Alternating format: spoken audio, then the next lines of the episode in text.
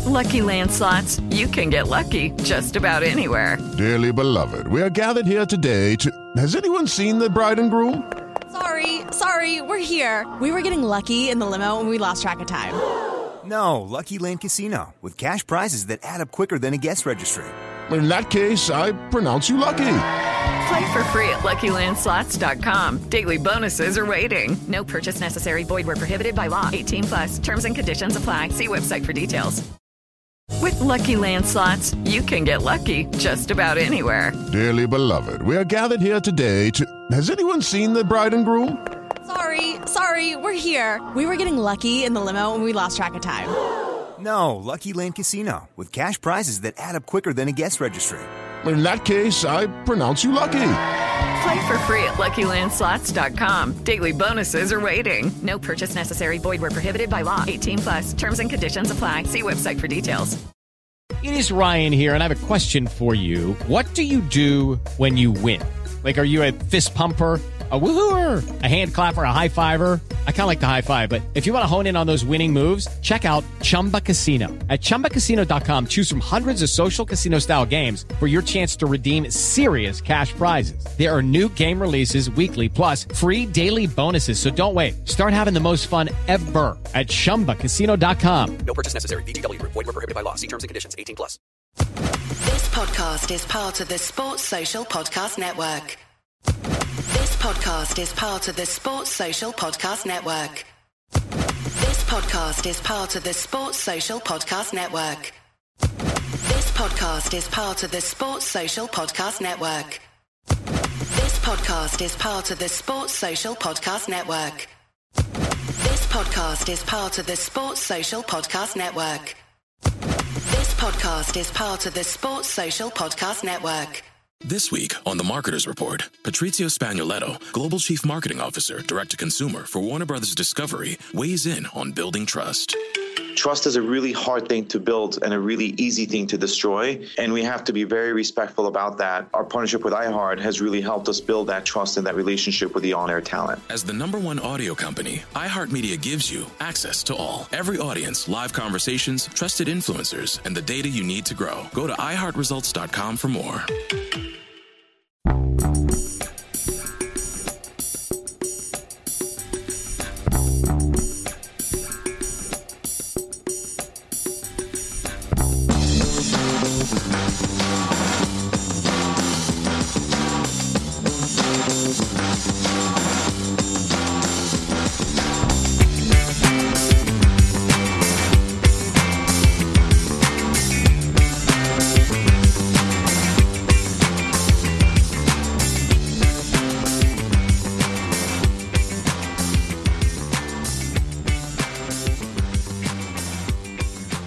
To a Celtic State of Mind. I'm Paul John Dykes, and I'm joined once again by JP Mason uh, to talk about all things Celtic. But the first thing I noticed, JP, welcome back, is that cracking, now retro away jersey over your right shoulder.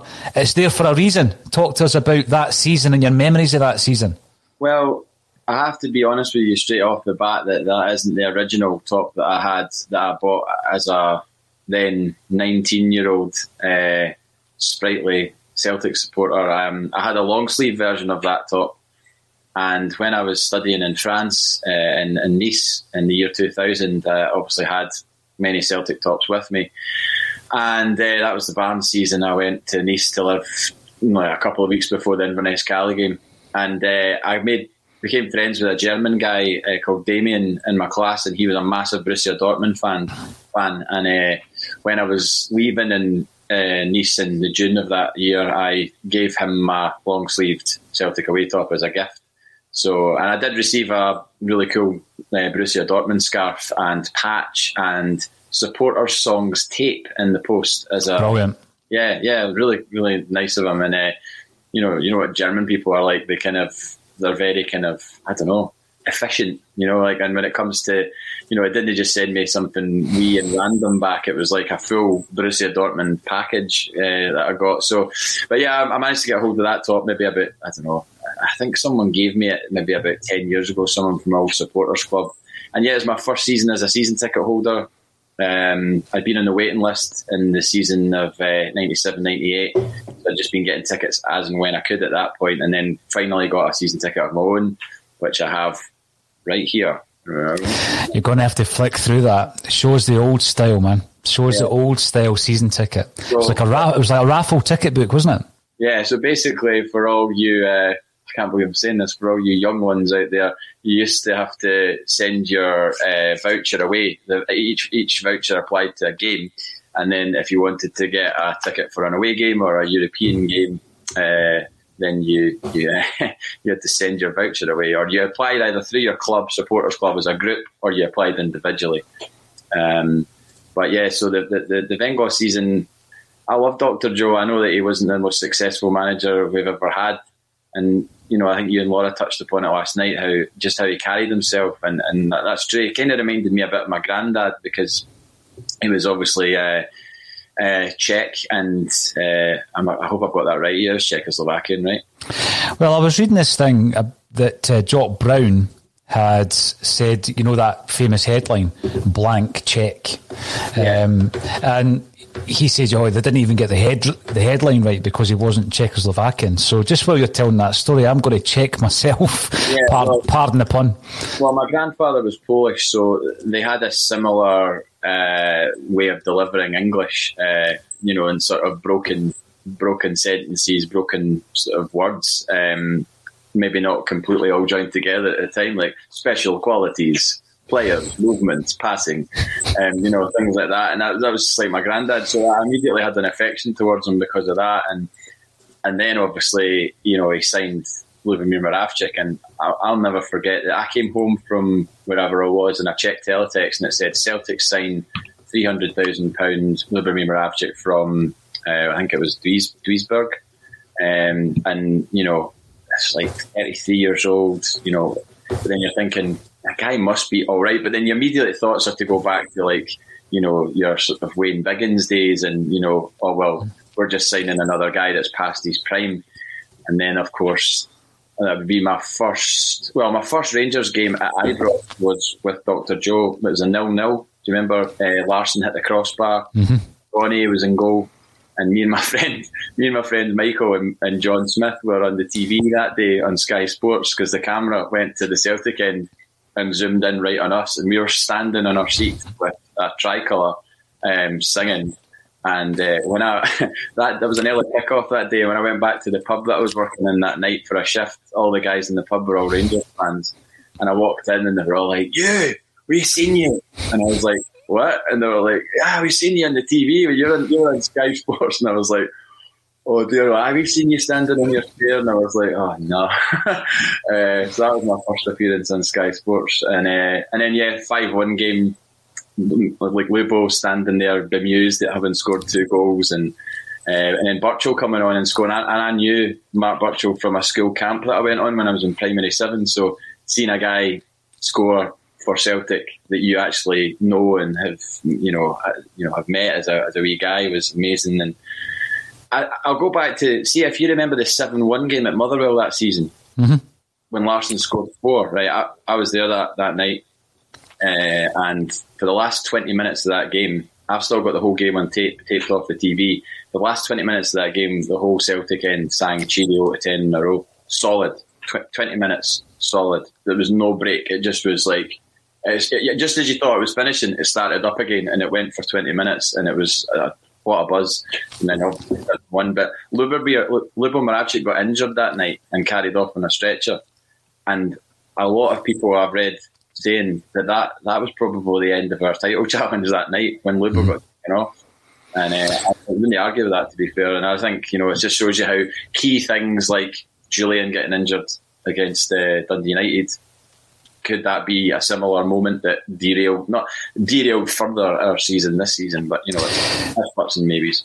No, but you know when you brought that up, and you have the time after the event, after speaking to JP, to really consider that and think about the impact of this mini revival that we had kind of gone on during that period, and then Jullien's injury obviously derailed it again uh, in, in, many, many respects. But no, I think it was a great point you made.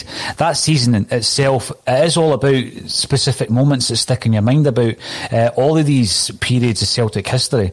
I mean, I think what Jock Brown was referring to was although uh, Joseph Venglos was born in Czechoslovakia, by the time it comes to Celtic, um, the, the region he was born in was now part of Slovakia. I think that's Jock Brown with his uh, lawyer's head on, uh, looking at facts. But um, yeah. It, we, we spoke the other day there about the disrespect really that was being shown to people coming into our game. We've seen it with uh, Wim Jansen, we've seen it with Joe Venglos, and uh, of course Lubo himself.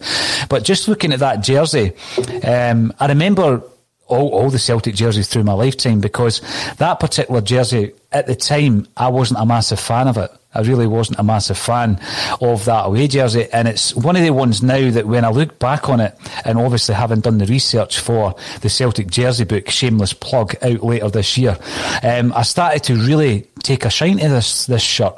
And I think the reason I didn't like it is I love the Celtic crest to be full colour, so green, white, black, mm. and this is going to that um, that style whereby it was integral to the design, so it was black and lime green, and that that became the norm for a long time, still is with a lot of clubs, but I prefer the full colour Celtic crest. But in, fa- in actual fact, I can't see it from here, JP, but the, there's a shading in the black and it's a Celtic crest and it's yeah. kind of half under the lime green and half above the lime green. Yeah, yeah. There's actually a variety, there's a variation, a very, very rare variation. This is where the anorak comes out uh, because I, I did the studying with all the match worn collectors. There's a, just a, a, pla- a black and green version that we want, we only wore it in Europe. So there's no shading. Aye, so if you ever come across one of those jerseys, it's a real rarity. And obviously the numbers on the back with no name because it was the European games, you know. But when you look at jerseys, it reminds you straight away of a player. I'm going to tell you who that jersey reminds me of, and it's a bizarre one. Vidar Riseth. Vidar Riseth. I knew you were going to say that. I absolutely knew you were going to say that. Um, and I don't know why, but Vidar's the man that I think of. Yeah, no, I, I, well, I said it almost exactly the same time as you said it. So I, knew you were going to say Vidar Riseth. I, I don't know why. I think it's just because maybe he was specific to that. Was he specific to that season? I can't even remember how long Riseth was there after. You know, obviously he played in the Barnes season because he scored in the League Cup final against Aberdeen. Um, but yeah, it, for some reason, like a, a dark night or a, a, European night, maybe against FC Zurich or something like that. Remember we played them because mm-hmm. uh, I was just checking the European games that we played. So we played Croatia Zagreb and got beat. Uh, although listed in the Wikipedia, it's, it's, it, they're listed as Dynamo Zagreb and not Croatia Zagreb, which is strange. Right. Mm-hmm. Um, but remember that was Prosinecki and all that. You know what? They were a, they were a good side. Very good. Mark Viduka, Mark, Marco Viduka. Yeah, we got their we got their striker. Which I mean, thinking back, that was a huge signing for Celtic at that time. That was you know quite a coup to get somebody like him because I mean he surely must have been on a lot of clubs' radars in Europe at that point. You know, it wasn't as if we just plucked him from obscurity. He'd obviously played in the Champions League mm-hmm. uh, and was. Well, I mean, probably was an international at that point, I would imagine, or certainly knocking on the door. Um, his uh, his girlfriend was absolutely Ivana, Ivana, yes. The the reason that her name is quite fresh in my memory, yeah, she was obviously a very pretty girl. But John Potter, who's now the assistant manager at Hibs, mm-hmm. he played for Celtic. His first club was Celtic. He signed for Celtic as an S form. We went to the same school. Mm-hmm. And he was head and shoulders above anybody, JP, one of the players that you knew was going to make it as a footballer. Yeah. So his first club was Celtic and he captained Celtic reserves mm-hmm. uh, on the night that uh, Marco Viduka come back to make his first appearance, which was against St Johnstone reserves. Mm. And he, he waltzed into the changing room whilst all the other players were already ready with their boots and everything on. He kind of walks in with Ivana uh, on his arm. So, you know, he did what he liked, did Marco yeah. Viduka, you know. But there is a sadder tale to that, obviously. And I don't think, going back to the way the press treated Wim Jansen, Lubo Moravcik, and Joe Venglos, the way they treated Viduka, when he was suffering from mental health issues and he went AWOL. The way they treated him was absolutely shocking, wasn't it? yeah, they kind of hung him out to dry from memory. Uh, you know, it was just kind of a real, real sort of critical uh, take on his situation. Which, if you were to fast forward that now and make it now, you know, if the press was to you know act upon him the way they did then, they would be they would be chastised and mm-hmm. rightly so. Um, I do remember uh, a game uh, down at uh, Greenock Morton, and my friend Dave McGeechan will remember this as well. But uh, we won, and it was on Sky Sports. It was a Tuesday night, and it was absolutely bucketing with rain, and it was just a, it was just so bizarre to see these guys, you know, like like Mark Viduka, and you're thinking, God, that guy's played Champions League football, and he's playing here down at um, down at Greenock Morton in the in the Scottish Cup, and. Remember the, the the, toilets. I, would never been to that ground before, and going into the toilets was just basically just a, a sort of like makeshift shed with a, a trough on the floor where you where you uh, did your business into. I mean, obviously one of the types of business, not both. Um, and uh, I was just, I was just, I remember thinking such a, such a weird contrast for like these, these superstars, you know. Oh, definitely. I mean, you're bringing back memories now because obviously the jungle toilets were famous or infamous for, for many, many years. But the worst experience I've had, we really are going on a tangent here because we're going to be talking about uh, Barkas in a moment, was Central Park in Cowdenbeath. It literally is a wall. It's just yeah. a wall. And th- there might be a gap in the pavement or something where everything goes, but it really is behind the wall which uh, is bizarre. It's like being transported back to 1954 or something like that. Yeah. In deepest, darkest Fife, JP. But yeah, Joe Venglos, rest in peace. I mean, obviously the the, the team wore the black armbands last night. Um, I do also think back to a couple of things that, with with a tinge of regret, Mark Burchill, you've already mentioned. I thought he was the next, you know, the next prodigy coming through at Celtic. I thought he was going to be the goal scorer for years to come. Um, he had loads of potential, that turn of pace, prolific goal scorer, but you know, he never really got a, a, lengthy run in the side. How can you when, you know, before long, Martin O'Neill comes in and you're up against Larsson, Sutton, eventually Hartson. Uh, and of course, he, he, turned into a bit of more of a, a, journeyman footballer after that. I had high hopes for Matt Burchill. Yeah, I did too. I, I really, really wanted him to do well because, um, you know, he's from like sort of my neck of the woods, Livingston. And, you know, like I said, I met him at school camp. His nickname was Mouse at school camp. Um, because it was it was remember I remember obviously I was buying the Celtic View religiously at that point, and I remember seeing an article about him, and it was just like you know uh, West Lothian youngster Mark Burchill has you know done this and that in the in the youth team or the reserves or whatever, and I was like Mark Burchill. That's that's Mouse. That's the guy that we met at school camp. You know, I mean, never kept in touch really. Like, I never saw him again. It was just one of these things where you were together for a week as schools, and then you go your separate ways, and you start high school. He went to St Margaret's, I went to St Kent's. Um, but I did meet him. He came to our Tommy Burns supper, and as mm. the February of '99, and uh, I went up to him and said, "All right," and he remembered me, which was really, really sound. He, he, straight away, I said my name, and he, he, he finished by saying my surname, which obviously is unforgettable when you think of the oxymoron that it actually is. But um, yeah, he remembered me, and I had a wee chat with him at the at the top table, and he was. Uh, you know, he was buzzing to be playing for Celtic, and you know, I said to him, "Man, to see you score against Rangers, you know, I, there was nobody going more daft in the stadium that night than me because, yes, it was the fifth goal in a in a rout, but it, for me, just seeing him score a goal, like seeing somebody you actually know, like and knew before he was at Celtic and all the rest of it, like score a goal in that game with the stadium rocking was Oh, it was La- it was Larsson that set him up, I think. It, the thing with Burchill, what I loved about him, he, he, had that cool kind of celebration. It was like the Ronaldo, the original Ronaldo celebration. Yeah, yeah, yeah, yeah, just pointed out like that. Yeah, cool as a cucumber.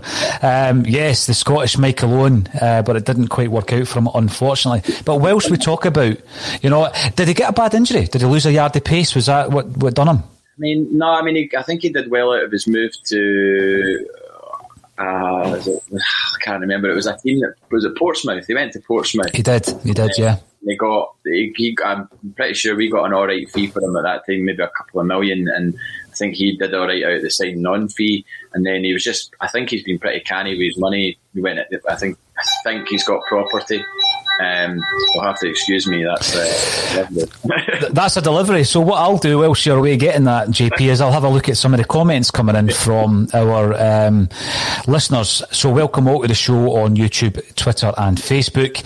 Uh, yeah, last night was a, a, victory, albeit it was a, a, bit of a, you know, when you're looking at the game and you get a couple of uh, goals, one fairly early in the first half, one fairly early in the second half. When it comes to 60 minutes, you know, Celtic seem to run out of ideas a wee bit now. Stephen Kenneth, what began as a 10 in a row season has descended into laughing at our manager's contradictory and absurd statements, most recently about our goalies and being insulted with the club's loathsome self-preservation. Now, this week on the Marketers Report, Patrizio Spagnoletto, Global Chief Marketing Officer, Direct to Consumer for Warner Brothers Discovery, weighs in on building trust. Trust is a really hard thing to build and a really easy thing to destroy. And we have to be very respectful about that. Our partnership with iHeart has really helped us build that trust and that relationship with the on air talent. As the number one audio company, iHeartMedia gives you access to all, every audience, live conversations, trusted influencers, and the data you need to grow. Go to iHeartResults.com for more. It's the Marketer's Report. This week, Patrizio Spagnoletto, Global Chief Marketing Officer, Direct to Consumer for Warner Brothers Discovery, weighs in on the difficult task of building and retaining consumer trust. Trust is a really hard thing to build and a really easy thing to destroy. And we have to be very respectful about that. Our partnership with iHeart has really helped us build that trust and that relationship with the on air talent the best thing for us to do is to build a relationship with our consumers. And if those consumers have a relationship with the DJs that are on air, then we want to build on that. House of the Dragon, which was one of our most successful, if not the most successful campaign we've ever done for a show, audio was a core part of that. As the number one audio company, iHeartMedia gives you access to all. Every audience, live conversations, trusted influencers, and the insights and data you need to grow. Not just a media company, iHeartMedia is your access company. Go to iHeartResults.com for more. Obviously, I have been very um, critical of many aspects of uh, Celtic over the last few months, but I was watching that last night. I'm trying to make sense of all the comments coming out of the club, and a lot of that obviously is coming from Neil Lennon, almost exclusively so. And I'm getting the impression now you know, there was something very interesting about the comments around Jeremie Frimpong. JP, welcome back. I'm talking about how the, the season has descended into where we are now. Mm-hmm. And slowly but surely, you know, some people may think the knee jerk reaction was Lenny out, and we've seen the banners coming out. Peaceful protest out, outside Celtic Park, and it's gone on from there. It's gone from bad to worse with uh, things outside the football, with the Dubai trip and everything else that, that that entailed. But I'm now of the view, JP, that I don't think Celtic are going to make any any changes. I think, you know, the biggest changes that we're going to see will be to the personnel, and even then, I don't think it'll be massive. You know, Jeremie Frimpong, I reckon, will be one of possibly two players that leave. When we bring them, bring in replacements, I think it's going to be fairly underwhelming, going by what Neil Lennon said. You know, the, the words he's using is uh, loan signings and bargains. And I think the reason for that and this is having taken everybody's views on board, listened to everything that Neil Lennon's got to say, and trying to be as balanced as possible. I actually think that Celtic are just going to ride out this, this season. They've written off the league. And I think that's happened over the last month or so. They've written that off after Dubai.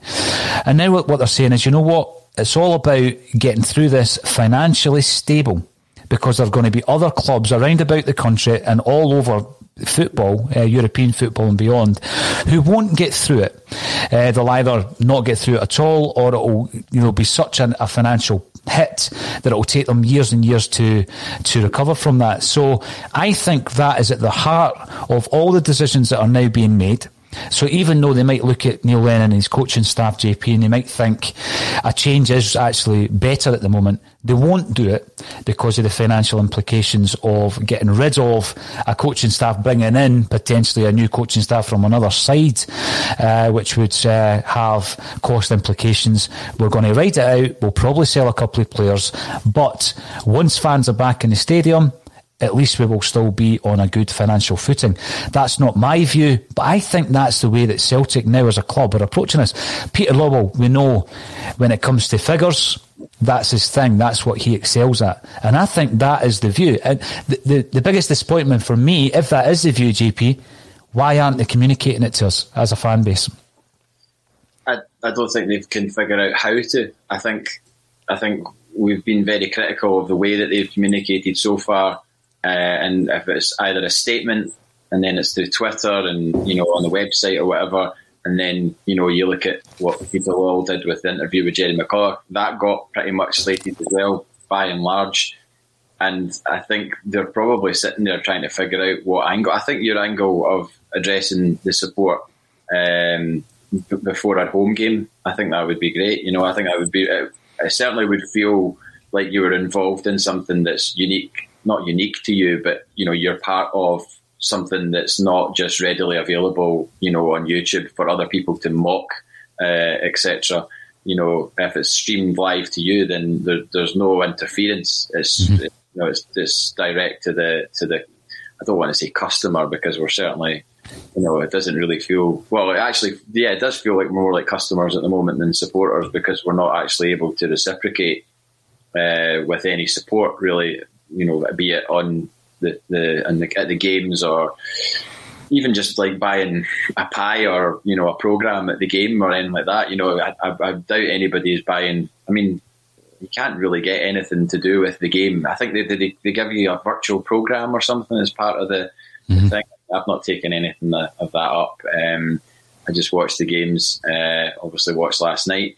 So yeah, I think they're probably trying to figure out their best angle, and probably I would hope they are taking advice from you know uh, qualified people as to what might be the best way to go forward. Because whatever move they make to do that, it has to be right. It's just like I said last week. You know, whatever move they make, if they're going to make a move in the managerial market, that has to be right. And you know, I wouldn't just you know go out and get someone for the sake of it, but You've mentioned a few times about the payoff for the coaching team. Would it not just be that they would be paid off from now until May? Because surely Neil Lennon signed a contract, a 12 month rolling contract starting in May, and it, so it would expire in, in, a, in a May. You know, so you'd only really be paying what five, five, four months. It wouldn't be necessarily the full thing. I was reading um, just last week because again, you know, you hear the, the terminology rolling contract, and uh, apparently what it means is every day you wake up, you've got a year. Uh, however, within that contract, mm-hmm. is obviously what happens if we pay off, and, and there'll be a, a package available yeah. to the individual. So the figure that, that, that was first mentioned was 1.2 million. That's now been um, kind of scoffed at, and apparently the figure is closer to 300 grand. Mm-hmm. But I, I think what's happened is Celtic have realised that no matter what they do, uh, now in terms of a change. It's not going to save this season. But the frustration is surely we should be looking towards next season. And this isn't a, an opportunity for me to, to bash Neil Lennon. Of course, you know, it's not. It certainly is not. But I do think now the club are thinking, what is the point in changing the manager now? Because if they did have a plan in place, then the new manager you would guess would have a say in player recruitment. Um, they would be assessing a squad and saying, well, in, actual fact, I think I can work with Jeremie Frimpong. I can make him a better player. I can take him to the next level. And then, you know, because the, the, the, moves are coming and going, and I expect to see a couple more in and out over the next few days, it just, you know, for me, it reeks of a club who are not going to make that change. But I just wish that the, the communication had happened. Now, I know that certain parts of the club are communicating with certain groups. So, JP Taylor, support liaison uh, officer, has been speaking to the affiliation. I wasn't in the meeting because I'm not part of the affiliation, JP. So uh, Kevin's going to give everybody the lowdown on that when he's back in on Monday. Mm-hmm. You're not missing anything earth shattering. If there was something that we had to uh, give to the Celtic support, we would. You know, it's just that it's an, it's an update from JP, um, and we are obviously waiting for the the response, uh, the review. You know, the, the results of this review as well. It's been raised a few times by the press pack when Neil Lennon does his press conferences, but we're no really further forward in that. And again, I can't take credit for the suggestion that something should happen before a game. I think it was suggested on this uh, podcast via the comments section, but I think it's the best way. you know, because you've got season tickets, uh, 54,000 strong season ticket holders all logging in to watch the game speak to us, you know. And it doesn't have to be, it would be great if it was interactive. Of course it would be. I mean, these things can be monitored. You know, not every question pops up on the screen. Otherwise it would, uh, it would get a bit fruity, fruity in here, that's for sure. Um, and, and again, it could be monitored and they could be filtering in some of the questions and, you know, controlled to a degree. But it would give you a sense that the club are listening and willing to engage. I think that there's other things happening in the background in relation to engaging with podcasts and, and platforms like a Celtic State of Mind. Mm-hmm. Something we've been pushing for for a long time, JP. And it's not again a, a way of basically being part of a, a message. So we've always looked at the Celtic View. Like yourself, I was an avid reader of the View for decades. You know, probably I probably bought it for about thirty years, and um, when when you look back, it's a great document of what was happening at the time. But of course, it is the view of the club. It's always been the view of the club. And that's caused a few problems in the past when certain contributors were saying things that annoyed people at the club or players, etc. And that has been an issue. And of course, the not the view uh, called it Pravda. They called it Pravda, this propaganda engine. So, with regards to that, if you're a, an independent podcast like a Celtic State of Minds and you do eventually get access, which would be great, then it needs to be on an independent basis. So you can't be basically given a message to then filter out to the fan base. You need to challenge that message. You need to question it. And then, of course, if you're able to, you can use some of the, the content on the ACSOM bulletin. That would be my take on it. You know, you might get one question to ask Neil Lennon. What, what question is it that you ask him? Well, it needs to be a challenging one. You know, it can't just be a question whereby you're going to get uh, a company message that you then deliver to the support. You need to challenge various things. And I mean, there's, there's so much at, you know, at stake this season that you would be challenging probably during every press conference. But that's part and parcel of being the, the manager at a top football club. So yeah. when when you're challenged, and I think Neil Lennon's been challenged quite a bit over the last few weeks, um, and I've always been saying, you know, why always Neil Lennon? Get someone else out there uh, to take take the heat off him a wee bit. You know, John Kennedy, get him out there. Gavin Strachan now has given um, interviews when he was the interim manager. Get him out there because Neil Lennon takes it all on his shoulders, and I think it started to show over the last couple of weeks. JP, hundred percent, yeah. I, I'd, I'd never really heard Gavin Strachan speak before until those two games that he was in charge, and you know, and he, he, certainly obviously knows how to deal with the press. It's not as if he was a rabbit in the headlights. I actually thought he spoke okay, you know, and, and I, I wouldn't have any, you know, I wouldn't have any issue with Gavin Strachan coming out and speaking after the game instead of uh, Neil Lennon or John Kennedy for that matter, because like you say, uh, the workload should be shared, but then it just it just makes you wonder what the we're all wondering what the relationship is like between them. We've been told that it, you know, you know, uh, John Kennedy has, has been a rock to Neil Lennon. That might well be true. I don't know. I have no idea what the relationship is. But um, going back to something that, that, that was pointed out uh, about Leigh Griffiths sort of having a go, if he did, I think the, the headline, he never actually said what the headline said. Mm. Like, fans have short memories. He didn't actually say that. So he was quoted as saying something completely different to the actual article. But the inference was there in the article that we, you know, should, you know, remember what's happened in nine in a row, quadruple treble and all that. That's fine, but we've absolutely fallen off a cliff in terms of where we were.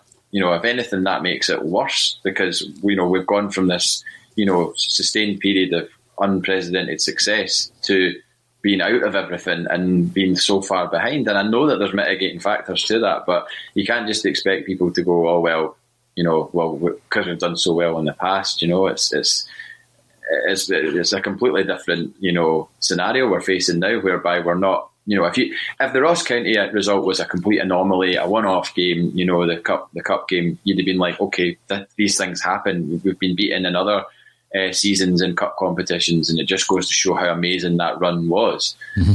It isn't a stand. That wasn't a standalone moment. You know, you, you look at European performances against Sparta Prague, and it was just horrendous. And and then obviously you've got draws coming out your ears in other games. Thankfully, we were able to win last night. I think we would have won a lot more comfortably last night. I don't know what the level of shots were in terms of blocks and saves and everything else. But I mean, it, it, it, could have on another night they could have taken a real hammering from us if things had fallen a bit better. But you know, I was just happy to see us, you know, play well to a point and win. The big thing with that every season, I mean, even when we're uh, looking back to Brendan Rodgers' first season in charge, there were certain elements of that season, albeit we were unbeaten, that you win a game it's a 2 0. It isn't a great performance, but you just move on because you get the win, and that's what's important. I think because of where we are just now, JP, you're looking at every single nuance of Celtic uh, with a critical eye because of what's happened this season, and we have fallen off the edge of the cliff. Um, yeah, only two defeats uh, domestically in the league, of course, uh, but loads of draws. And, you know, when you're, again, people are saying I must have been a masochist last night because I'm watching Celtic TV on the, on the laptop and I've got the, the Hibs game on the left because, you know, I'm, I'm, an optimistic type of guy, but I'm a, I'm a realist as well. Yeah, I don't think we're going to win the league this season. Of course I don't. But I keep my eye on it because that's what I'm invested in here. This is, yeah. you know, I'm watching a Celtic game. I don't expect us to drop anything. Will Rangers drop anything at Easter Road? It's one venue you would expect them to get a game at. Obviously, they did get a game. It was one nothing. There's a few flashpoints that are frustrating as hell when you look back on them and you see former referees looking back at them in the morning. But it's been one of those seasons, and the margins for me, even if you were getting the run of the green in terms of refereeing decisions, uh, we've, we've simply not been good enough. JP this season. We as a club, if you're just going to look inwardly, we've not been good enough. Our performances haven't been good enough. Uh, but let's have a look at the Hamilton game because I agree with you. You know, possession wise, we were under no threat. There was a couple of uh, moments that you know really sum up our defence this this season, whereby a ball over the top. Really wrong foots Greg Taylor and they get a chance, or a cross wrong foots Bitton and Duffy and they have a fantastic chance. And Moyo probably should have scored. Thankfully, he didn't. But the big talking point last night was the team selection, as it as it often is, uh, with the fact that Barkas is out, and that's why we've ran with the with the headline Barkas massive investment in the goalie coming in. We all wanted Fraser Forster. I think universally we all wanted the big man back, the great uh, wall, La Gran Muralla. Is that right? Is that what they called him in Barcelona? Uh, you know, and we kind of thought, and what, what difference would he have made this season? Probably a big difference, let's be honest. Um, but it wouldn't have legislated for all the other mitigating circumstances that we've had to deal with. But Barkas has been a massive disappointment. But we've been told he's a number one, and that's why he come back in after his injury for Conor Hazard. Conor Hazard's now been called the number three uh, during a, an interview with, with, Neil Lennon. And we go into this game, I fully expected Barkas to, to be in goals. Bain is now the number one. So when you're looking at that situation, and I've got some comments coming through saying, well, if Barkas is no longer the number one, then get him out on loan. Well, if he's not the number one and he's not adapted to Scotland, I mean, the, the, way that Neil Lennon described it was he hasn't been up to speed with the game. It doesn't look as though he's adapted at all, not only to the game, but to, you know, the move from, from Greece over to Scotland. It's not worked out. Sometimes it happens in football. I'm pretty sure he could go back to Greece and become an accomplished goalkeeper again and be the international number one. And it was just a blip in his career. It simply hasn't worked out. What do you do in this situation? Do you cut your losses, JP? Do you to see can you can you move him back to, to Greece? Can I mean what kind of fee would we be looking for realistically? We've paid anything from four and a half to five million for him. Do we do we take half of that? I mean it's a big hit. I think it depends on the player, really. I mean, it, I mean, as we saw, Frimpong wanted to go and he's gone. You know, it wasn't. Uh, yeah, okay, the money had to be right. And by the way, on that, I think the money, if that is the fee, eleven and a half million to get that for Frimpong, in his position, in his current uh, form, I would take that every single day of the week because I just think there's been a glare. Before I go on to talk about Barkas, briefly on Frimpong, there's been a glaring uh, sort of thing missing. And if, if, if Frimpong is worth eleven and a half million, what price is Christopher Ajer worth? Mm-hmm. You've got a guy who can play centre half, right back, and you know, arguably probably midfield as well. Um, so, uh, plus, I think Frimpong's height in that position is always going to hinder him. I, th- I don't know how he. It'll be interesting to see how Bayer Leverkusen utilise him going forward because I don't think he's a right back. We've all said that, you know, he's not a right back. So what is he? Is he a right wing back? but then if he's a right wing back, he gets caught out. You mm-hmm. know, so uh, it'll be interesting anyway. But back to Barkas, I think it would be depend on the player, depend if the player's happy. As the number one audio company, iHeartMedia gives you access to all, every audience, live conversations, trusted influencers, and the insights and data you need to grow. iHeartMedia is your access company. Go to iHeartResults.com for more. How is he settled in Glasgow, if at all? Um, you know, living on your own in this climate at this time of the year in a lockdown. I know it's been mentioned before, and it's the same. It's the same for everybody, but then it's not the same for everybody because everybody's got different circumstances, and people have got things going on that you know you might not even know about. You know, like close close friends might have things going on that they've not divulged and mm. really difficult things, you know. So um, it depends on him whether or not he feels like he can do the job at Celtic. Whether it's because ultimately you ask the guy the question and say, "Look, do you are you up for this challenge? Um, do you think you can do it going forward?" Um, Stevie Woods will have a massive part to play in that as well. I'm very sure Stevie Woods was was not not involved in that decision last night because it's not as if Lennon's like some sort of you know oh, he makes all the decisions and you know is you know not taking into consideration what his coaching staff are saying. I would be fully sure that he would be consulting with Stevie Woods over this, and uh, they obviously felt that Bain was the right guy to play last night. Obviously, he didn't have all to do. Uh, I saw a comment from a guy called Robert J nine zero oh four two seven two eight two saying PJ thought both centre backs were terrible last night and not for the first time. Well, I agree on the not for the first time patter, but I actually watched Shane Duffy and thought, you look all right. You know, you look like can actually play a bit. And I know arguably he wasn't playing against the best side and all the rest of it, but he needs a couple of performances like that. If he's going to be playing between now and the end of the season, he needs mm. a couple of performances against so-called lower uh, opposition to just get his confidence back up. Because you look at the camera, every time the camera goes to him after something's happened, he looks, you know, so annoyed with himself and just kind of woe is me and all the rest of it. Um, and I think as well, you know, Barkas is probably sitting there going, I've not played in front of a steady defence this season. You know, I've not, I've not actually played behind a steady defence this season. Look at some of the mistakes they've been making. So they probably not helped him in any way. Whereas Scott Bain, I think Scott Bain is just grateful to be at Celtic. I don't think mm. Scott Bain uh, is, is of any uh, sort of has any sort of grand thinking about his stature. I would certainly hope not, because he's. I don't think he's as good enough. He's good a keeper as, as all that. I think he's a good keeper. I don't think he's a great keeper. Um, and so I think he, you know, he's just come in and because he's obviously, you know, he's he's based here. You know, he's probably got more of a support network around him.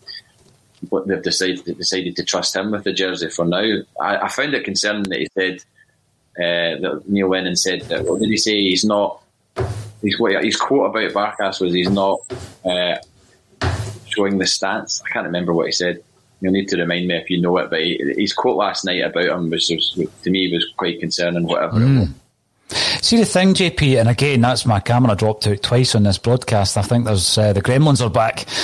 The, the thing with Celtic, um, you could take it through the nine. You could take it even longer than that. There are certain areas of the park that we've not really had to worry about before, um, or for some time.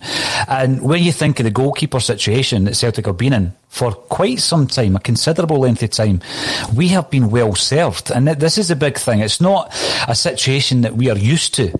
Um, you know, this goalkeeper crisis because if you if you go back, we've had Fraser Forster, Craig Gordon, and, and you know it goes on and on. We've had a you know we've had a whole list of excellent goalkeepers where that hasn't been an issue. Mm-hmm. And now all of a sudden it is. But allied to that, the other issue is we've not had that central defensive partnership that could offer that stability to a new goalie coming in. Mm-hmm. Um, and that's something that, you know, at the beginning of the season, who were your two centre halves? Well, it was Ajer and Jullien. Now, I would love to have Ajer and Jullien at centre half at this moment in time, but there's so many different reasons why we don't. The big one being Jullien's had a couple of really bad injuries this season. He's out for three or four months. He could be out until the end of the season. Um, and because of that, and because of what's happened with Frimpong and Elhamed, which, you know, two other issues, Ajer, who is now argu- arguably our best centre half, is now playing at right back. So everything that you kind of thought was solid is is been really crumbling this season. So the goalie, that's not an issue. You've got Forster or Gordon go further back. You've got Boruc. You've got a whole list of really good goalkeepers. All of a sudden, it's a big issue. Your centre halves. You know, you've got a, a centre half partnership if you want to go further back in Denayer and Van Dijk, and you've got you've got Ajer and and Jullien. You think right, not as good as Van Dijk and and uh, uh, Denayer, but a solid enough partnership that hasn't been able to flourish. So I, have described it previously as a perfect storm, and it has been. Um, a lot of the mitigating circumstances are out with our control. I think what we've done wrong is we have actually created a situation where we've been the architects of a lot of the, the issues ourselves, JP, and that's a frustration, isn't it? I mean, who would be playing left back after Kieran Tierney goes? Well, you know, we've brought in Bolingoli, we've brought in uh, Greg Taylor, we've brought in Laxalt. So left back becomes a problem, whereas before we had Izaguirre followed by Tierney, so it was never an issue at left back. So we've, we've kind of got used to having areas of the park that we're confident in. This season, we've not been confident in any of these areas. Right back, right. So who's our right back? You know, so Frimpong has been utilised there. Uh, by Neil Lennon, who's obviously a big fan. Elhamed, an international player who, for any number of reasons, hasn't performed or hasn't played. Mm. And then behind that, obviously, you've got Ajer, um, covering there. Behind that, you've got Ralston, who's played one game for Celtic in 18 months. So the whole defence, the five areas of the defence, have been under scrutiny. Yeah. And and normally that isn't a concern for us. It's yeah. huge. It's really it's a massive issue. There's question marks next to positions, whereas previously there was never question mm-hmm. marks. You know, would, there would always be a consistency there. Where, you know, you you had somebody that was just there. They played 30 games a season and they were solid and they gave you performances. Obviously, with Tierney, they gave you excellent performances rather than just okay performances. But I would settle for just okay, okay performances consistently from one player in those positions rather than this sort of constant chopping and changing. But we've had to constantly chop and change for so many different reasons, whether it's injury, whether it's self isolation, whether it's, you know, suspension um, you know, people completely forgot about Scott Brown last night. Uh, wasn't in the squad at all because of the red card. Um, and touching on Bitton at centre half again last night, he gave away a free kick towards the end. Now, fortunately, we were two goals to the good, and then. You know, a goal for Hamilton at that point it was certainly would have put the wind up as it was. It would have put the wind up me if they'd scored that late on because you're just thinking, oh no, here we go again. But he shoved that boy over on the the right hand side. And it was a foul all week, and he's moaning, complaining, going back into his position that it wasn't a foul, but it was a foul. He, he, he fouled the guy, and he gave away a free kick, which allowed them to put a ball into the box late on in the game. Exactly the same thing as Laxalt did um, in the Hibs game. Mm-hmm. Exactly the same thing as many, many other players have done uh, this season. But you know, he just needs to. I, I, I mean, he's going to obviously be playing. We've not got anybody else at the moment, but it's just so frustrating to watch somebody. And, and you can say what you want about him not being a centre half. He is a centre half. He's been playing there for three or four years now. Like any time he's played for us recently, he's played centre half. I think he's played centre half for Israel as well. So, mm-hmm, mm-hmm. Um, you know, yeah, that that was that was. It's a big concern because I guess what I'm getting at you thought, who's your right back? Well, your right back's Mikael Lustig for years. You know, a very successful signing by Neil Lennon, as it happens. But he was a stalwart of the Celtic side. Has he been? Has he been replaced properly, uh, sufficiently? No, he hasn't, because we've struggled in that position. We've played Elhamed in and out, bad injuries, maybe some other personal issues that were reported and then denied by his agent. Uh, Frimpong's come in, like you say, never a right back but he's been he's been deployed there. We're now playing with someone else who's not a right back being deployed there. So since Lustig's gone out, eh, eh, has a recruitment been good enough? Arguably no. Since Tierney, eh, the Izaguirre Tierney run, since that ended, has he been sufficiently replaced? No. Is it a recruitment issue? Perhaps. Then you look at the centre halves. Ajer and, and Jullien, yeah, we've been unlucky with Jullien's injury, but has our recruitment been good enough when you're playing Shane Duffy, who it's not worked out for, but you're playing someone else out of position in Bitton? Again, so we're playing guys out of position. Uh, does that solely come down to the bad recruitment over two or three transfer windows, JP? It certainly does, yeah. I mean, you go back further in the right back position and look at the likes of uh, Moritz Bauer, Jeremy Toljan, neither of whom would fill anybody with, with confidence. I don't even know where Toljan is now. Somebody will probably put in the comments that he's, you know, starring week in, week out for some top side on the continent, and fair enough if he is, but uh, he didn't look like he could do that for us. And he cost us that game in Valencia. I'll never, never not believe that. Like when he got red carded in that game, when he got he got uh, done by the boy. Uh, I th- we were playing well that night. I, I, I, I wouldn't be as go as far as to say we would have got through because we had a mountain to climb, but you know he gave us about ten mountains to climb when he got red carded. Um, mm-hmm. So I'll always have a bit of a bit of a needle for, for Jeremy Toljan. But uh, I, I think the, the, the, recruitment has been mental for a, for a good number of years, and everybody knows it. But the thing is, a friend of mine said about Frimpong leaving. Uh, I said, you know, um, I was once described as not knowing if I was going for a shower or a shave when I was playing a game at uh, East End Park. Me and my mates hired East End Park and played a 11 a side game, and a guy said to me, and it stuck in my head, and I was like, I'm not losing this game because he said that, and we won. But uh, he said, he doesn't care if he's going for a shower or a shave, and I, I always kind of thought that about Frimpong. Whenever he gets anywhere near the 80, the edge of the 18 yard box, yes, he has some skill, yes, he has pace, but he genuinely didn't know what he was doing at that mm-hmm. point. It's like mm-hmm. panic stations. Where do I go with this? Do I go to the byline? Do I try and cut it back? Do I chip it? Do I look for a, a player? Uh, um, so you know, thinking about um, going off on a tangent here about Frimpong. What was it? What, were we talking about there? Well, you started off by going on about um, Jeremy, another Jeremy Toljan, and whilst you were talking about Toljan, JP, I checked him out. Uh, he's still with Borussia Dortmund, but he's on loan and he's playing. He's, he's playing his trade in Serie A at the moment, so he's probably a decent enough player. But again, it's interesting that you said that because we tried Toljan, we tried Bauer, and they came in on loan. We've never replaced uh, Lustig, and by the way, I think Lustig had come to the end of his time at Celtic, but we, we haven't sufficiently replaced them. We've not sufficiently replaced Tierney either.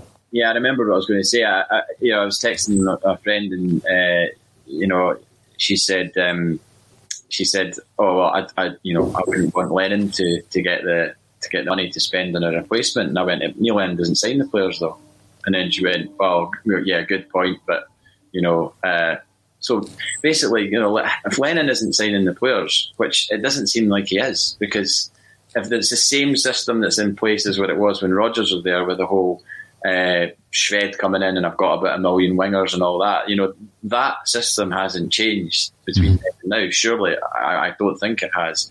So you've got to you've got to wonder how much influence uh, Neil Lennon even has in the signings, and that, that I, I I can't stand the fact that that is the situation at our club that you know, the manager doesn't sign the players, and potentially Peter Lawwell that's signing the players, or a mixture of Peter Lawwell and Nicky Hammond, mm.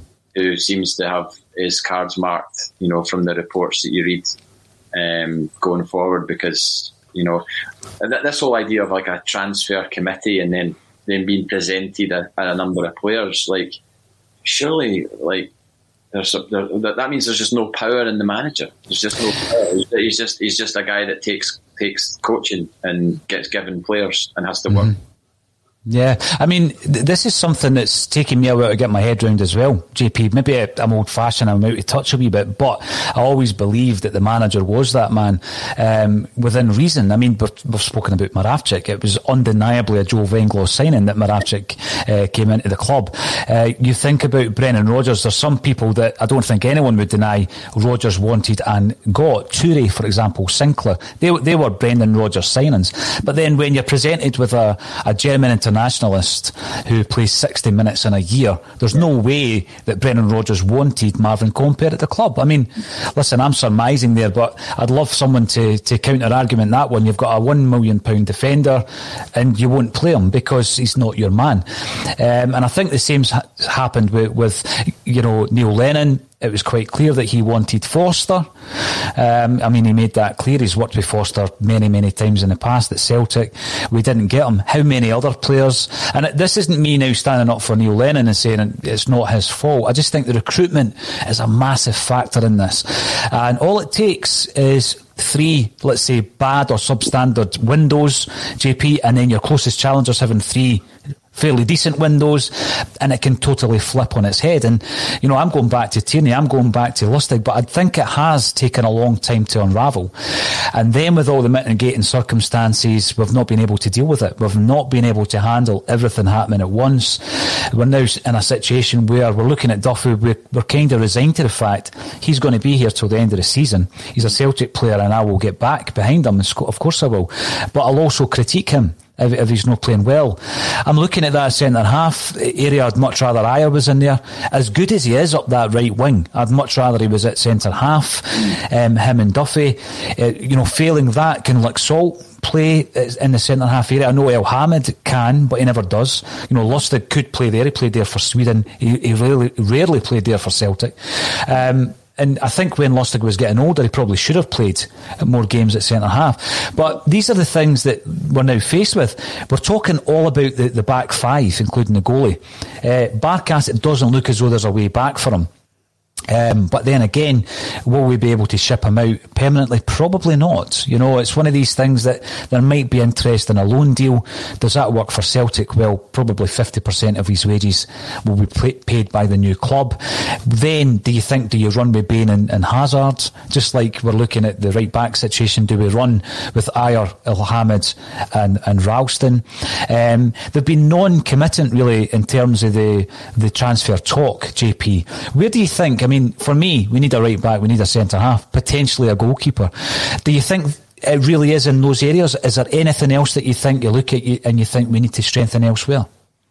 Well, I think if he's going to persist with the formation that he's been playing, we 100% need uh, a right back and a centre half. I, I, think those two those two are, are, are, completely at the top of the list. Whether or not the, the Ben Ben Davies is it from Preston, whether or not mm. that deal there's a lot of talk about that, you know, happening in the summer, but maybe it could happen, you know, prior to the summer. I would hope so because we just need we need strength there. I, I really don't want to see um, Nir Bitton playing centre half. It's just simple as that. I just don't think, especially alongside Duffy, because you know Duffy's had his own limitations and has struggled obviously. Um, so to, for Duffy to to play anywhere near what we know he should be capable of. Having someone competent alongside him is surely a prerequisite. So uh, yeah, I would say uh, you know a right back who can play right back. You know, um, I would love to know about all these signings and, and the, the, detail of them all, and you know whose idea they were, and who's who's who's suggested them as, as, as a player and everything else. But you know, when you said you weren't defending Neil Lennon, Neil Lennon put himself in this position by accepting the state of the club as it was when he joined. He didn't get to bring his own coaching team. He was like, clearly, maybe he wanted them. He was fine to proceed without that happening. And he's obviously been fine to proceed and go back into the, the job with the recruitment the way that it's set up. Mm-hmm. So it, it, he, he must be sitting there really frustrated because he's going, these aren't my players. Like I, I, didn't really want to go and get this guy Barkas. You know, he's been presented to me as an option, probably maybe the only option, and I've, and you know, and I've you know maybe had a sort of say in it, but ultimately it's kind of like, no, this is happening. We think this is a good deal, and you know, sort of, so should you. Yeah, uh, is that? I mean, the more we speak about it, JP, the more it kind of paints a, a, a, kind of bleak picture because is that one of the biggest issues? You look at Neil Lennon, Mark One as a manager, and you look at the guys he was bringing in Anthony Stokes, Joe Ledley, Gary Hooper, uh, and you think, well, for me, and again, I, I, don't know for sure, but they're, they're Neil Lennon signings, aren't they? I, I know for a fact Gary Hooper was a Neil Lennon signing. Absolutely. You know, and now, in order to deal with a situation where there's a, a, whole committee, there's a recruitment process where Nicky Hammond is the head of that recruitment process and everything has to be vetted by Peter Lawwell because he signs the checks and then you've got all your scouting network and the players are presented to Neil Lennon. And although he might fancy Ivan Toney over um, Albian Ajeti, yeah, there's no guarantee he'll get that a, coach, one of these progressive, forward thinking coaches that we keep hearing about, probably can deal with that because eh, the, the, the, the devil's in the detail. They're a coach. So they look at a player and they, they can get a tune out of him. Neil Lennon might not be there. He might not be that man. He might be the guy that, that needs his own men to be playing for him because he's identified him and he knows that in order to, to um, you know, get some goals and create something up front, Anthony Stokes is my man. The the penalty box striker, Gary Hooper, and he, and he can trust them because he's identified them. Is that a bigger part of this issue? This recruitment problem is obviously not suited to the way that Neil Lennon works. Yeah, I think so. I, I massively think so. It's even just after these few minutes of conversation, that I, am almost certain because you do think back to your Ledleys, your Hoopers, your Stokes. You know, fair enough they were all a bit of Jack the lad, and that's a reflection of the manager a little bit, isn't it? Because you know he's definitely had a bit of that about him in his time as a player and obviously as a manager as well.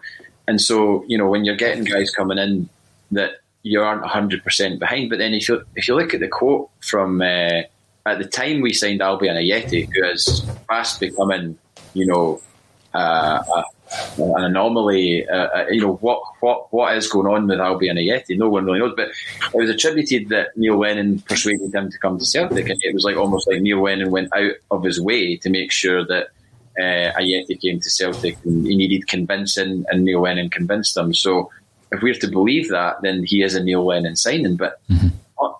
Acting like it's a Neil Lennon signing right now. Neil Lennon isn't acting like it's a guy that he's hung his hat on because he's not getting real sort of chances or game time or anything. Um, whether that's to do with the player himself and how he's how he is in Glasgow, how he's developed as a player since he's been here, or developed as a person maybe as he's been here. You know, because maybe his character has changed in this environment. You don't know. Um, there was an interesting quote attributed to is it Barry Fry? Is he the Peterborough chairman? Mm-hmm. I don't know if this is accurate. I saw it in uh, some article, but it was a quote from him saying the lad wanted to go to Celtic, but Celtic effed about, and therefore he didn't go. And then you look at his stats; he scored like 16 goals in 23 games in the championship, and however many assists. And you're just like, well, how many has a, a Ajeti scored? How many games has Ajeti played? So it's frustrating to hear that because again, there, there's there's real uh, similarities to the John McGinn deal, the, yeah. the now infamous John McGinn deal. Um, I'm going to go to this uh, message coming through from Vinnie Jack on Twitter. Jansen equals Larsson, absolutely, because I mean he had the inside track on Larsson's deal at Feyenoord, um, having worked with him previously. He knew there was a get out clause, which is the only reason we got Larsson for 650 grand. The best 650 grand was spent. Um, but th- this is the thing, even back in the, the, days of Tommy Burns, we all know that Tommy utilised uh, a scouting network. Davy Hay was involved in that. Um, whereby they were identifying players. Sometimes they were identifying them, sometimes it were presented to them. And I remember the story around Pierre Van Hooijdonk. Now, he was at NEC Breda at the time. Prolific goal scorer, unfit, JP his conditioning wasn't right at that time, and I think Van Hooijdonk has admitted that since then, because he became a, a, fine specimen, a proper athlete by the time he was at Feyenoord, scoring free kicks against Rangers and taking his top off. When he signed for Celtic, I don't think he had that same conditioning. But basically, his agent was selling, uh, sending videotapes. You've shown us an old season ticket. Uh, back in the day, the videotape would be sent out to clubs, and a videotape was sent out to every um, Scottish and English top flight club, uh-huh. showing the showreel of Pierre Van Hooijdonk. Uh, and the reason I know that is I remember Kevin Keegan talking about it when he was a manager in Newcastle, and he'd been given this tape of Van Hooijdonk you know, do you fancy this player? So Celtic obviously took a punt on him. And I think we, we signed him for about 1.2 million or something like that. Got our money back. It obviously caused problems in the end, but what a player. So Tommy Burns didn't identify Van Hooijdonk. You know, he was given, it was, presented to him. So I think that's always been there. Similarly, if you're going to use Wim Jansen as an example, two of the players that came in under Jansen were Paul Lambert and Craig Burley. They were identified by Tommy Burns. Mm-hmm. You know, the files on those two players were at Celtic Park through Tommy Burns stroke Davy Hay, but the deals were eventually done by the time Jansen come in. So we take that on board that that's going to happen, but it seems to have gone real, really full circle now, whereby I'm still, I'm now looking at the situation we had with Jullien and Bolingoli being on the bench against Cluj, whereby we're playing Callum McGregor at left back.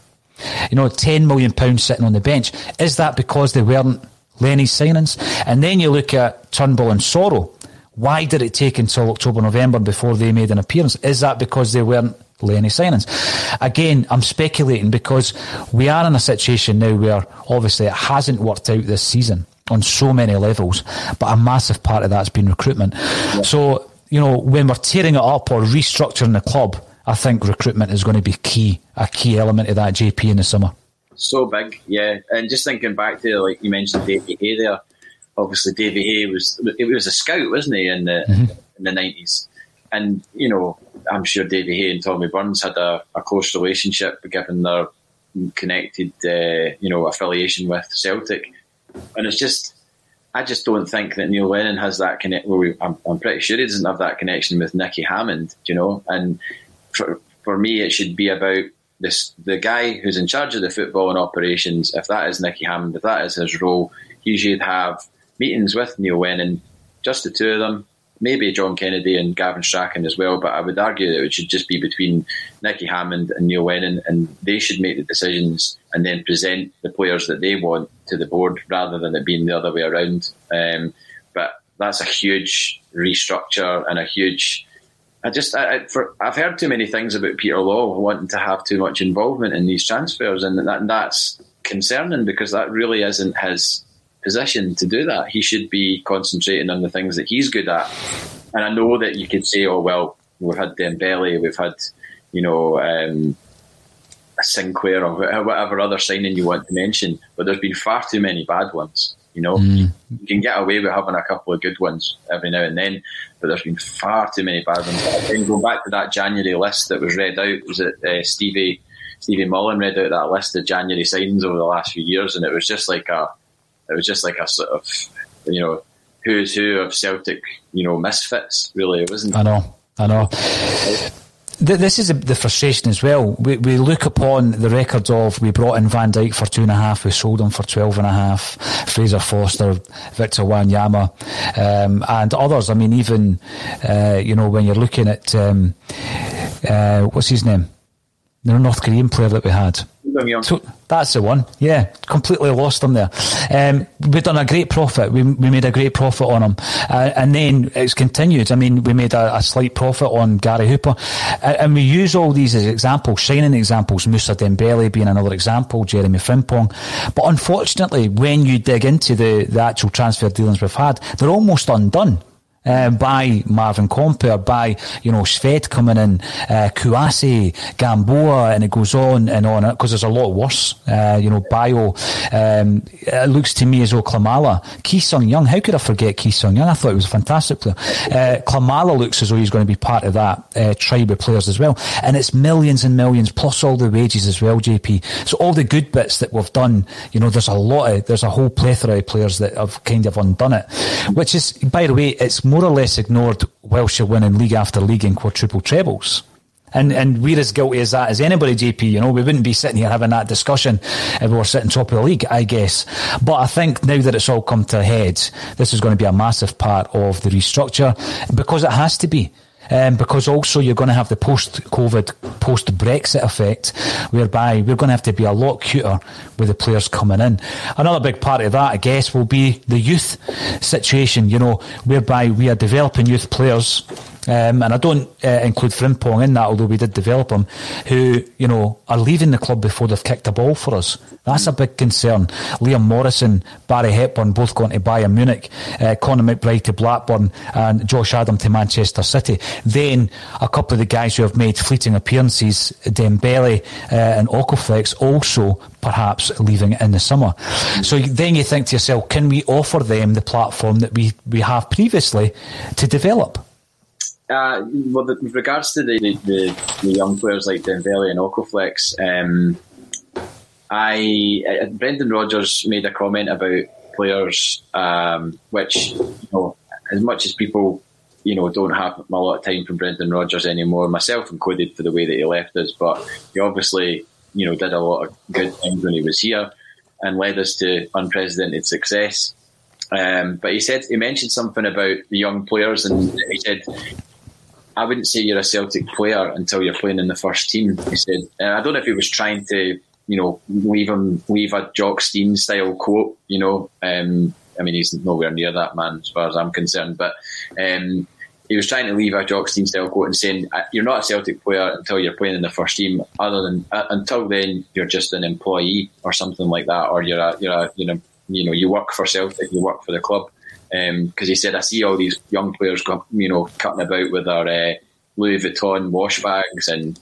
You know, they think they've made it before they've actually done anything. And you mentioned it on the show the other day, you know, like Dembele probably thinks he's made it as a footballer because he's been in a Nike advert and because he's had a lot of good press. Mm-hmm. Not done anything yet. And yeah, you could say, oh, he's not had the chance. Why has he not had the chance? Because I don't think he's got the right attitude. And we've heard murmurings, of, uh, uh, you know, that would point in that direction. So if he decides to leave, or and his agent and his family decide to move him on to another team, I'd be very interested to see how he gets on in that other team or in that other club because, you know, I don't think if he's wanting to progress his career, I don't think they'll stand for that sort of attitude from a player. And it's all about attitude. You only need to look at the players that have left Celtic in the past that have gone on to do absolutely nothing. Players that have been lauded, uh, you know, as, as young prospects that have gone on to do nothing in the game. And you would never wish that to happen on somebody, but it's you know it's about the player's attitude, and that's why players are successful or not successful at Celtic. Frimpong has been successful because of his attitude uh, mm-hmm. training, and he applied himself, and he got a chance. Scott Brown said to Neil Lennon, "This guy's good enough to play in our in our team," and he got in. And look at look at look at what's happened. He's got a move. It's because he came in, and you know, fair enough. We all criticised him for his final ball, but he did have quite a lot of good performances for Celtic in his sort of weird right wing back midfield role. Um, and uh, and he's got his move but the, the others haven't yet. They haven't come in and you know uh, got seven, eight, nines out of tens over a over a course of time. Mm-hmm. Uh, so you know, I, am not going to you know uh, lose sleep over the fact that Celtic might lose players that haven't got the right attitude. It's when the, it's when you start losing players, maybe like Liam Morrison. That's you know, uh, my friend Michael knows uh, Maury's dad from Saltcoats, and mm-hmm. you know they're good people and good stock and that's the type of player you don't want to be losing because if he comes back to bite us as a international centre half in a few years to come, then that's when you're concerned. You know. Oh, definitely. I've been reminded by Kevin B on YouTube, Cameron Harper going back to America as well. Yep, I forgot to mention Cameron Harper. Now, w- with that in mind, the Jeremie Frimpong uh, deal has been done. He's he's obviously been speaking to uh, the social media team over in Germany. Uh, my memory, my my big memory of Frimpong uh, is in the, the League Cup the League Cup final where Chris, uh, Christopher Jullien scored the winning goal. Uh, Fraser Forster will be remembered for uh, playing a fairly big part in winning that cup, JP. But I always remember Frimpong being the outball all day long. He was the outball, even though he got sent off uh, yeah. that day. I just thought you know, we had our hands on something a bit special with, with Frimpong around about that time. Mm. Leading up to that game, he had us on the edge of our seats time and time again. I wish the guy all the best. I hope that these little elements, and, and it's to the casual observer like you and I, the elements of his game that can improve will be honed and coached. And if so, I think, you know, we'll be looking at uh, Frimpong in years to come and think, wow, he was at Celtic, you know. But it all comes down to development. But I do take your point, and I think the, the classic example, of course, is Islam Feruz. I'd love to speak to Islam Feruz. We had uh, Islam's first agent um, on a Celtic State of Mind before we went uh, broadcasting live. It was John Colquhoun, um, and I had a really good discussion with John uh, around Islam Feruz. I think everything changed when he got a new agent. His attitude changed. JP, it was all about um, the money and the profile and the status. Uh, no longer in the game no longer in the game, doesn't even play. So that really is a warning, uh, a warning sign for any young player coming through that uh, you could get carried away with the Instagram and the Louis Vuitton toilet bag and all that stuff and the earphones. Uh, make sure you're playing football when you're actually making a difference because the flip side of that is there's Frimpong came in as as a 300 grand development player from Man City at the same time as uh, Leo Connor, who around about that time was probably ahead of him in terms of his development. Mm-hmm. And you see what Frimpong's done uh, compared to O'Connor. So fair play to him. Good luck to Frimpong. Uh, and JP, it's been an absolute pleasure again. Uh, a wee walk down memory lane, going back to the, the time of Joseph Venglos as well. And we'll be, oh, you know, uh, and again, we'll talk about it next week. Who knows what will happen in a week of Celtic, by which time the transfer window will have uh, closed shut. Um, will we have anybody else in new? Will anyone else leave? We'll talk about it next week. Uh, so thanks once again, JP Mason, for joining me on a Celtic State of Mind.